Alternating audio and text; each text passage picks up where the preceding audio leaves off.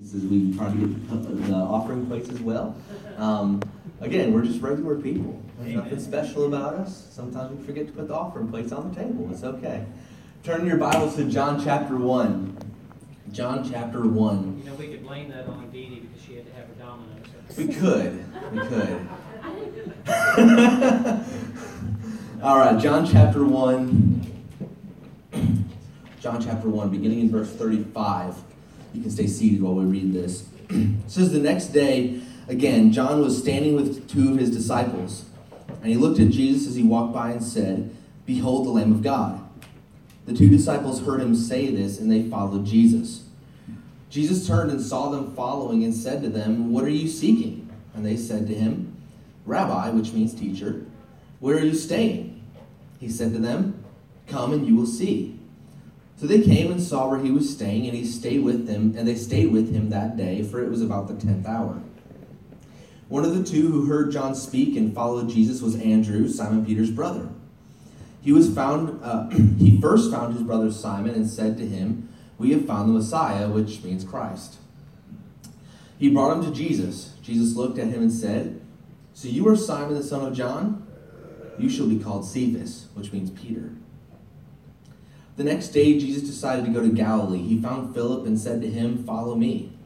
Now, Philip was from Bethsaida, the city of Andrew and Peter. Philip found Nathanael and said to him, We have found him whom the prophets in the law and also who Moses in the law and also the prophets wrote, Jesus of Nazareth, the son of Joseph. Nathanael said to him, Can anything good come out of Nazareth? Philip said to him, Come and see. Jesus saw Nathanael coming toward him and said to him, Behold, an Israelite indeed, in whom there is no deceit. Nathanael said to him, How do you know me? Jesus answered him, Before Philip called you, and you were under the fig tree, I saw you. Nathanael answered him, Rabbi, you are the Son of God. You are the King of Israel. Jesus answered him, Because I said to you, I saw you under the fig tree, do you believe? You will see greater things than these. And he said to him, Truly, truly, I say to you, you will see heaven open and the angels of God ascending and descending on the Son of Man. Let's pray. Lord, thank you for this passage that we have, this, this uh, great look we get to see into the early, uh, some early conversions, some early people hearing the gospel and how that has all come to be. Um, and Lord, uh, I pray that as we look at this passage and examine our own lives, that Lord, we would be changed. We would not just hear the word, Lord, but we would apply it to our hearts as well. In your name. Amen. Amen. Who in here has ever heard of a man named Edward Kimball? Edward Kimball. Nobody? Well, okay. Edward Kimball was a volunteer Sunday school in Sunday school teacher in Boston in the middle of the 19th century. So 1850s Boston volunteer Sunday school teacher. He prayed hard for every boy he taught and always tried to make sure that he shared the gospel with everyone in his class. In 1855, he pursued one of the 18 year old members of his Sunday school class, determined to share Christ with him at the shoe shop where the boy worked. So he's working at the shoe shop, and then the Sunday school teacher is on his way there says, I am going to share Christ with him no matter what. That day, Dwight L. Moody received Christ as his Savior. Through D.L. Moody's ministry as an evangelist, more than one million people came to Christ on two different continents. But the story doesn't end there. One young man who, who uh, one, there was one young man who came to Christ through D.L. Moody's ministry, a man named Wilbur Chapman. He also became an evangelist and preached to thousands of people.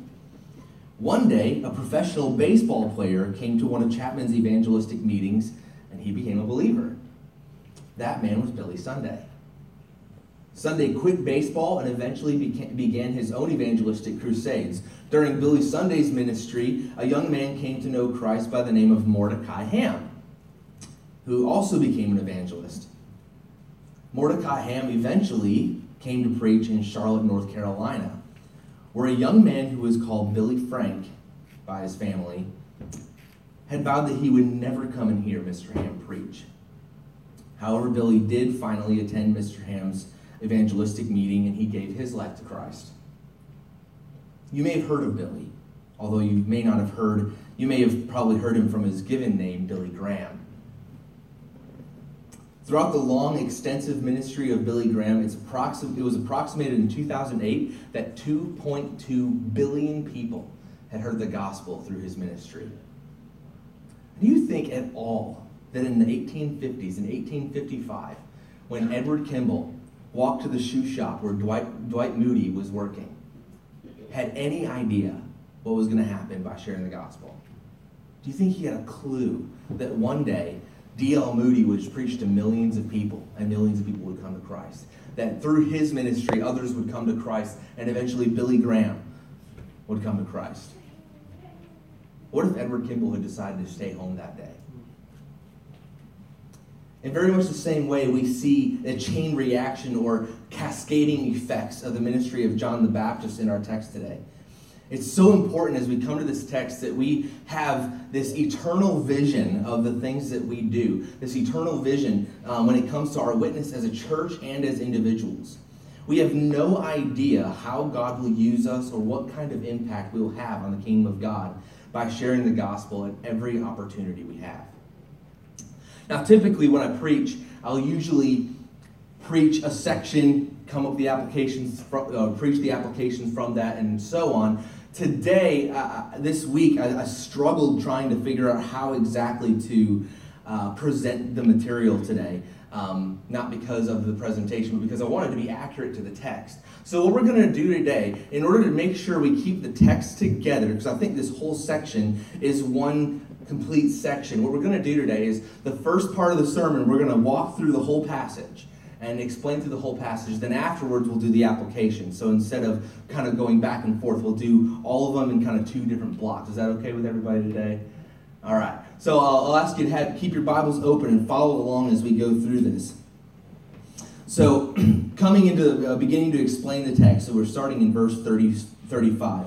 Now, really, we can, uh, we can actually trace back a little bit and go to verse 29. We can see that John makes this very public proclamation about the identity of Christ. We saw this last week. He yells out, he says, Behold, the Lamb of God who takes away the sins of the world, right before he baptized Jesus. In this moment, he makes the same proclamation, but it's only to two people. Right? So this is more of a private proclamation that he gives. He, he, he has this more, more of a private, uh, more intimate setting. He is uh, only with two of his disciples. As they pass by Jesus, John says to his disciples, look, you can see that in verse 36, says he when Jesus walked by, he said, Behold the Lamb of God. So he just tells this in this in this small way to his closest disciples there. And upon hearing this, John's disciples immediately stop following John and start following Jesus. Look at this. It says that the, the two disciples in verse 37 heard him say this, and they followed Jesus. It was that simple. He said, That's the Lamb of God. And they said, Oh, okay. Let's follow him now.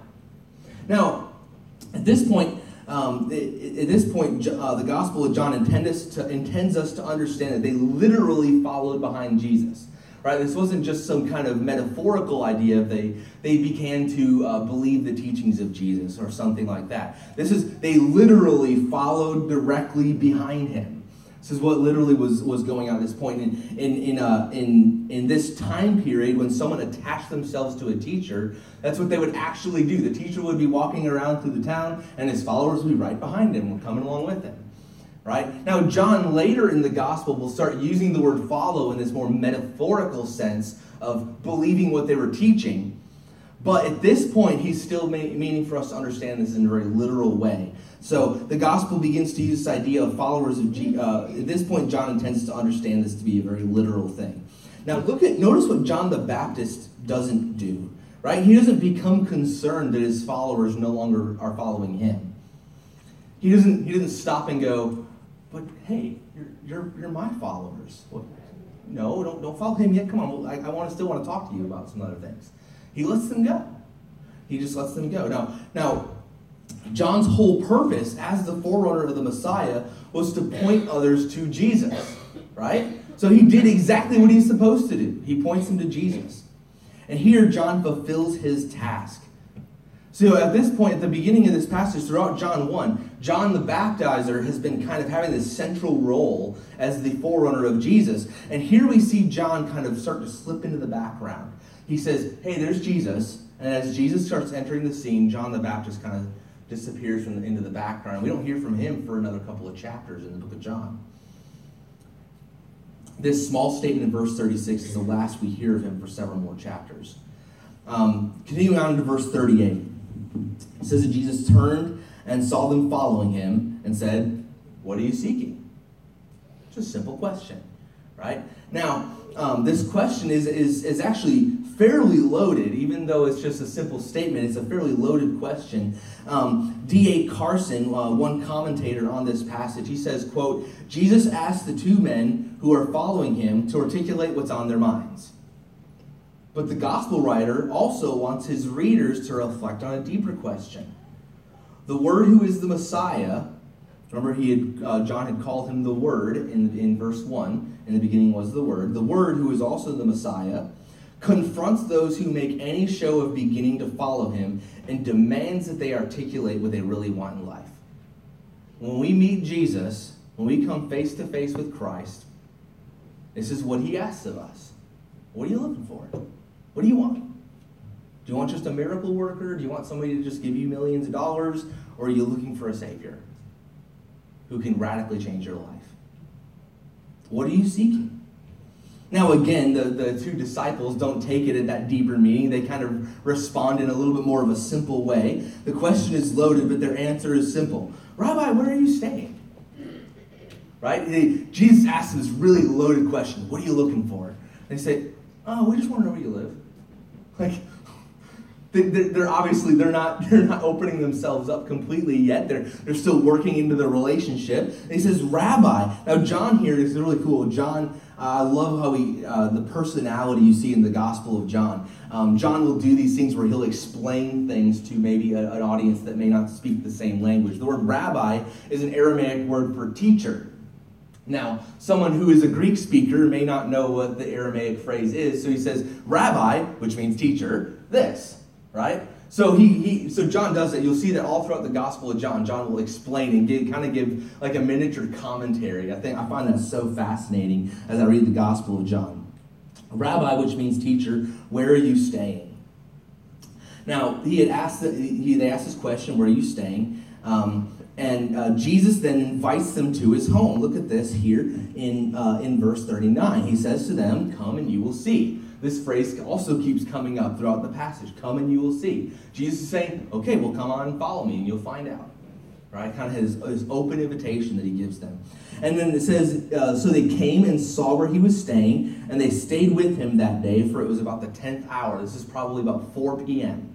All right? So imagine they don't have cars, there's no headlights on their cars, there's no electricity, right? So it's about 4 p.m. It's going to get dark soon, okay?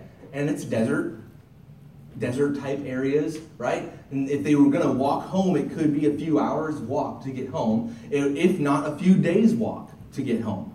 If they were to leave now, it could be very dangerous for them. Robbers or thieves uh, could, could attack them on the highway. Somebody could murder them on the highway. So Jesus opens up his house to them, and they stayed with him that night. now we learn the identity of one of the followers. Look, look down in verse 40. It says, One of the two who heard John speak was, follow, and was following Jesus was Andrew. Right? He says, Andrew, who was Peter's brother, Simon Peter's brother. Now, what's interesting about this, um, we have one, so we get one person that gets named, but the gospel never tells us who the other one is. Right? It says Simon, or Andrew, who's Simon Peter's brother. It never tells us the identity of the second one. We'll get to that in just a second. Um, the one, the first one's name is, is Andrew, Simon Peter's brother. Even though John's not yet mentioned Simon Peter, he assumes that his readers are aware of who he is. Now remember, John is writing in the end of the first century. So this is 96-ish AD, right? So at this point, Matthew, Mark, and Luke were already circulating. They were already, they've already been written. They're already circulating. The church is already flourishing. Uh, Paul has written most, if not, uh, Paul has written all of his letters. Um, John is kind of is he's writing his gospel fairly late in the game, if you will, of scripture writing going on, and he says so people probably knew who Peter was, right? So he says Andrew.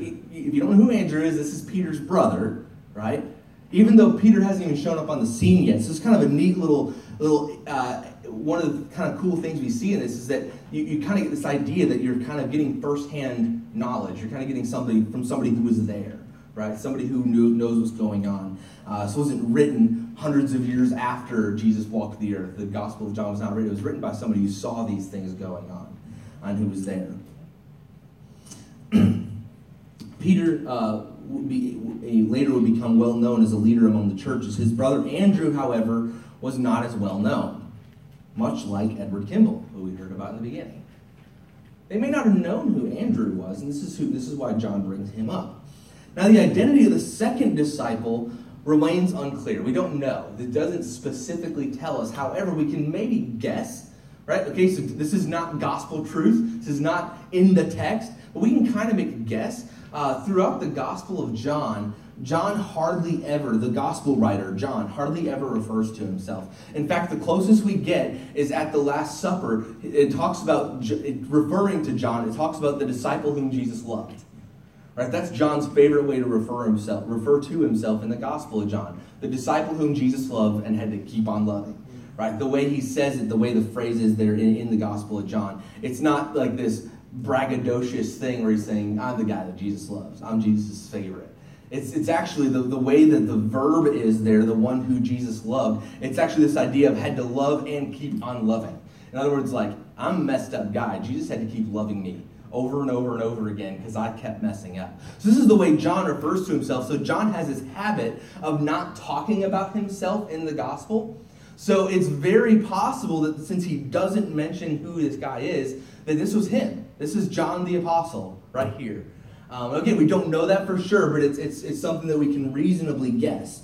Um, it's possible then that John uh, would not mention himself by name here, since that's kind of his uh, modus throughout the rest of the text. Uh, first, Andrew finds his brother Simon and tells him the good news. Look at this. It says uh, in verse 41, this is talking about Andrew. He first found Peter his own, uh, uh, he first found his own brother Simon and said to him, We have found the Messiah. And he explains, which means Christ. It's the Greek word Christos or Christ. We have, he, he, tell, uh, he finds his brother Simon and tells him the good news. We found the Messiah. Andrew excitedly shares this news with his brother, claiming that Jesus is the anointed one the one promised in the Old Testament scriptures, the one whom, through whom they could be saved, the one whom John the Baptizer has been proclaiming in the wilderness. We found him. We know who he is. Andrew brings his brother to Jesus. Look at this in verse, verse 42. It says, He brought him to Jesus, and Jesus looks at him and says, So you're Simon, son of John. Andrew doesn't say, Hey, Jesus, this is my brother Andrew. I want you guys to meet, or this is my brother Simon, and I want you guys to meet each other, right? Jesus right away knows who he is. He says, Jesus says, hey, you're Simon the son of John. Now check this out. Before Simon can even say a word, Jesus is showing that he is divine, showing that he is equally God, right? He knows his name before he even gets a chance to tell him his name. Not only that, says, so you are Simon the son of John. You shall be called Cephas which means Peter or rock. Not only does he know his name, he then changes his name. Now, throughout the Old Testament, somebody changing somebody's name, this is idea of changing their identity, changing who they are. God does these things. In Genesis, Abraham, uh, if you, if you remember early in Genesis, his name is Abram and his wife's name is Sarai. And God says, Your name's no longer going to be Abram and Sarah. It's Abraham and Sarah. God changes their names because He changes the roles that they're going to have. And then in uh, later on in Genesis, there's a, a, a guy named Jacob, right? And, af- and after uh, God deals with Jacob, He says, Your name is no longer going to be Jacob, your name is going to be Israel. God changes people's names. And here Jesus does what God does and changes Peter's changes Simon's name to Peter. Why? The word Peter means rock. Jesus already knew what Peter was going to be doing. Now again, we have in the in the Gospel of John, what you'll notice here, John Jesus doesn't give a formal call to Peter. He doesn't say, "Okay, Peter, your name's going to be your name's not going to be Peter, come follow me." Doesn't happen right here. In fact, this the way the Gospel of John is organized, the Peter's official call to ministry doesn't come to the very end of the Gospel in John chapter 21, where after he tells Peter, "Do you love me? Do you love me? Do you love me?" He says, "Now come follow me." Not till John chapter 21. John or Jesus at this point already, they had, they've just met. He hasn't even called them to ministry yet. And he says, I know what you're going to be. You're going to be the rock. And Peter ends up being foundational in the beginning of the church. In fact, Peter preaches the first Christian sermon that we have recorded in the book of Acts. Do you think Peter would have known that, that someday he would preach and thousands of people would get saved? And the Holy Spirit would come and show up in a big way? Does he have any clue right now what's going to happen there? He has no idea. Do you think Andrew knew that telling his brother that his brother was going to do these things? No idea. If we continue on, look in verse 43. The next day, Jesus decided to go to Galilee. He found Philip and said to him, Follow me. Now, uh, tracking back just a second, if you go back to verse 41, it says Andrew first went and found his brother. Now, there's no mention of a second, but we can kind of imply the way that the way that the, the text is written. We can imply that most likely Andrew went on ahead of Jesus, and he had told his told uh, told Philip about him. Because if you look at this, it also says uh, that Philip was from Bethsaida in verse 44, the city of Andrew and Peter. This is probably his friend. Like we know you. Hey, he's like, I'm gonna go tell Philip before before we get there, before Jesus gets there. Right. So then Jesus. So most likely Andrew had also told Philip. Right. And Jesus gets to Galilee, he finds Philip and says, Follow me. And that's it. Right? He says, Follow me. And it doesn't tell us explicitly, but we are fairly convinced that Philip decides to follow Jesus. Look at this, verse 44. Uh, now, Philip was from Bethsaida, the city of Andrew and Peter. Philip found Nathanael and said to him, We have found him whom Moses in the law and also the prophets wrote, Jesus of Nazareth, the son of Joseph. We found him. This is the one who all of the Old Testament is all about. That phrase, the law and the prophets, the, that, that phrase, you'll see that often in the Gospels and throughout the New Testament. This is in the first century, this was a common way to refer to the Old Testament as a whole. It wasn't talking about just certain books of the Old Testament, like, oh, this is just in those, those rules in, in Leviticus, and that's the law, and the prophets, that's just some of these other guys. This is, it, was a, it was a shorthand way to say the whole Bible, right? Moses in the law and also the prophets. This is the guy who has been proclaimed in the whole of the Old Testament. So, so Philip makes this assertion about Jesus. He makes this claim about Jesus. Um, and and he, that's what he tells his, uh, his friend Nathaniel. Um, at this point, Philip also, as we're, we're talking about these chain reactions, do you remember what happens with Philip in the book of Acts? Do you remember what happens with Philip? There's one very special circumstance. He goes to the uh, man that,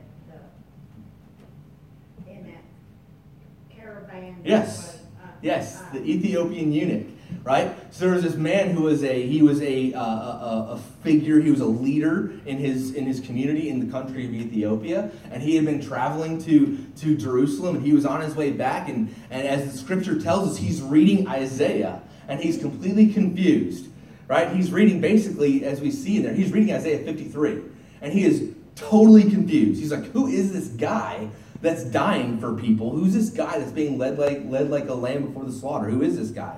He's con- completely confused, and God takes Philip from where he was, transports him. I don't know how this happened. God invented teleporting. We haven't figured that one out yet, but God can do it. Right? He takes Philip and places him right before the caravan and says, Philip, share the gospel with them. Right? So he talks to the guy and he says, uh, So what's going on? He's like, I'm completely confused about this. Who is this guy that I'm reading about? That's Jesus. Right? He shares the gospel with this Ethiopian eunuch, and, and, and, at the same time must have been asking him about baptism. And he says, So what prevents me from getting baptized? Right? There's water right there. What's preventing me from getting baptized? And he says, Believe on me, or believe in Jesus. Sorry, don't believe in Philip, believe in Jesus right? Believe in Jesus, and you can be baptized. And so John or uh, Philip gets this opportunity to this brand new believer to, to, to baptize him.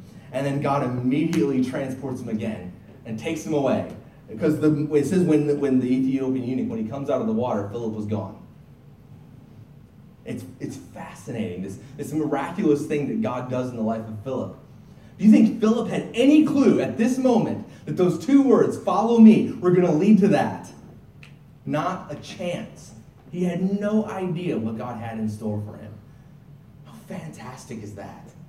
Right? What a fantastic uh, way, things, things that God's able to do with a simple act of obedience. and again, then he then he goes and shares with Nathaniel. We see that in verse 45. He finds his friend Nathaniel and tells explains what he's found. We've so, so we've seen thus far that John the Baptist leads two of his followers to Jesus. One of those followers has brought his brother and one of his friends to Jesus. Now, Philip continues that chain reaction. He finds Nathaniel. This is probably the same guy whose name is Bartholomew in the other Gospels. And shares the gospel with him. We have found who, him whom the Moses and the law and also the prophets wrote, Jesus of Nazareth, the son of Joseph. Philip proclaims the same gospel message that he had heard from Andrew. Jesus is the Messiah the one whom all the scripture is about. The term the law and the prophets, we already explained, is a, is a reference to the Old Testament. Now, again, this is kind of a little bit of a smaller nuance in the passage. I found it really fascinating as I was studying this week. Um, you should notice at the end of Philip's statement, there's a little bit of an ironic claim here, right? Wayne's already shaking his head, like, yeah, I see it. Right? There's a little bit of an irony here. The Gospel of John loves to use irony. You'll see that it gets a lot more explicit as we'll get through the as we'll get through the Gospel. But uh, he uses the irony, this irony, to show the foolishness of the disciples, how ridiculously uh, what little they knew. Right? Um, here, the irony is almost lost the first time you read it, but if you've read the Gospel and you're reading it again, it becomes clearer. Um, Philip describes Jesus as Jesus of Nazareth the son of Joseph.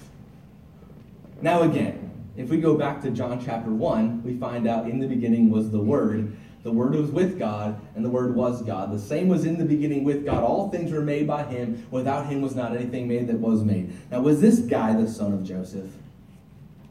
No. As others have already proclaimed, he is the Son of God. Right? Joseph had nothing to do with it. In the other Gospels, you hear about the virgin birth. Mary had had no relations with Joseph before she became pregnant with, with Jesus. There's nothing. Joseph has no real claim on fatherhood for Jesus. He, he does kind of act as a substitute earthly father on, on behalf of the Lord, uh, but he's not really the son of Joseph. Now, again, so Philip not fully formed in his theology yet, says, hey, we know this. This is the Messiah. It's Jesus of Nazareth, the son of Joseph. He's not really the son of Joseph. We've already seen this, that he's the Lamb of God.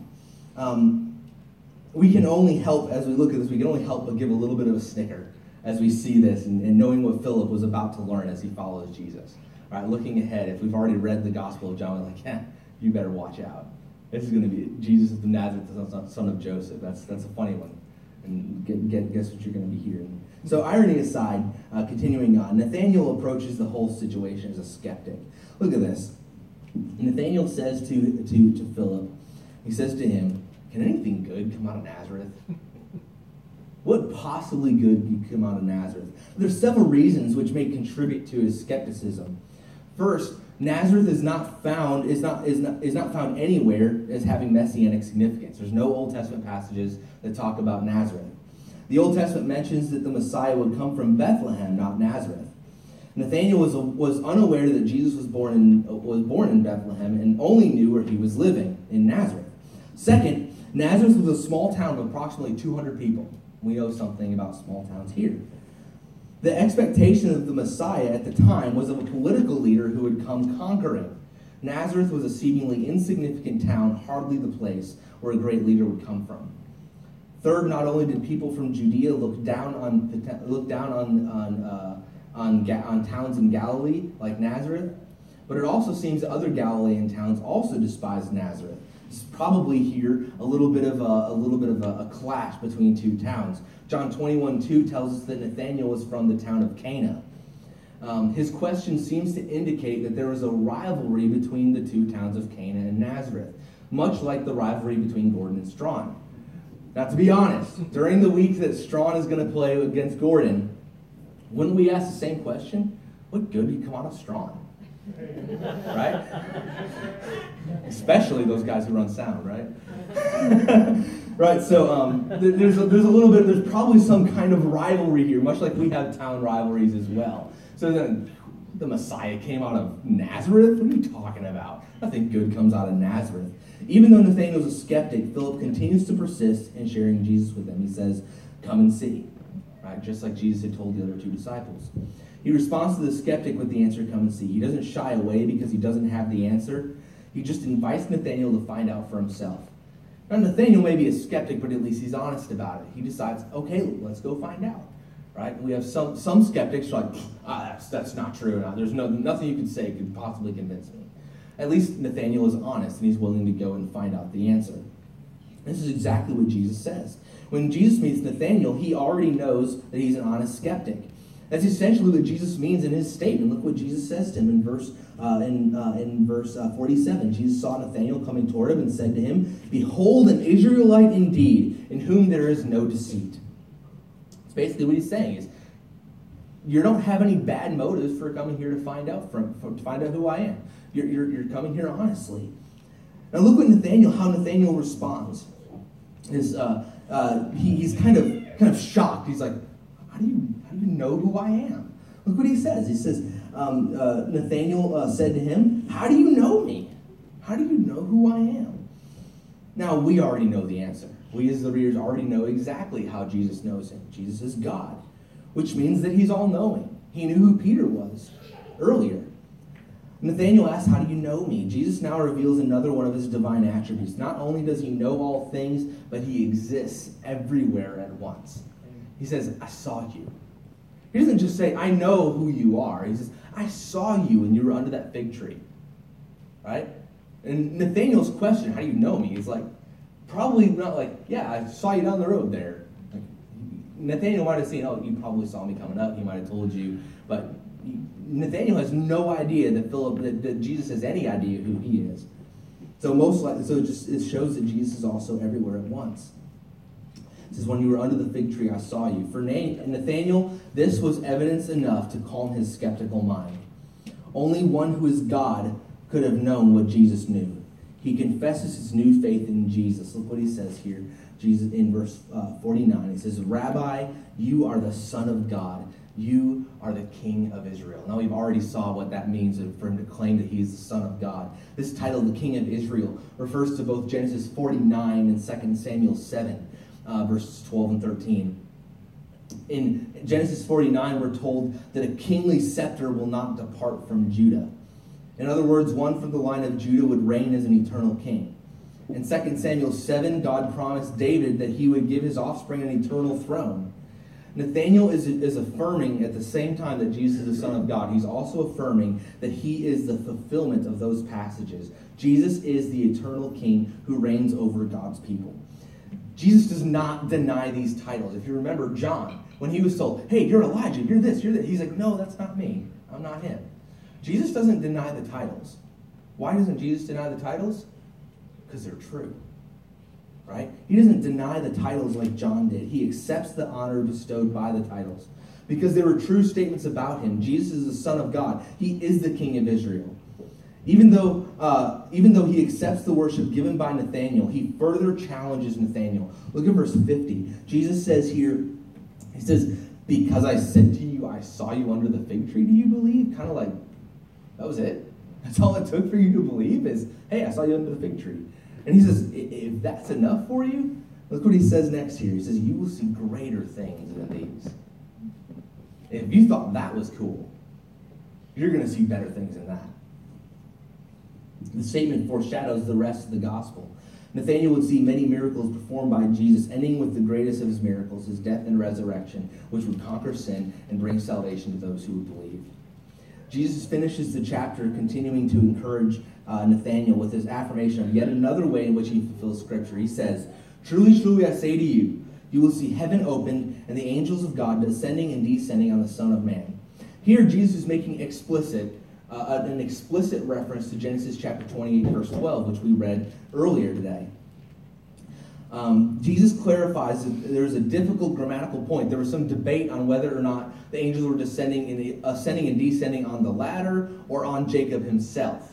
Now Jesus kind of clarifies what's how to understand the passage um, in, in this. The, the grammar in the Hebrew is a little bit obscure, and Jesus is saying this is how we understand it. This is what it is. It's, it's, it really could be read, should be read, or, or, as Jesus seems to be interpreting, it should be read as the angels were descending and ascending and descending on him, not on it.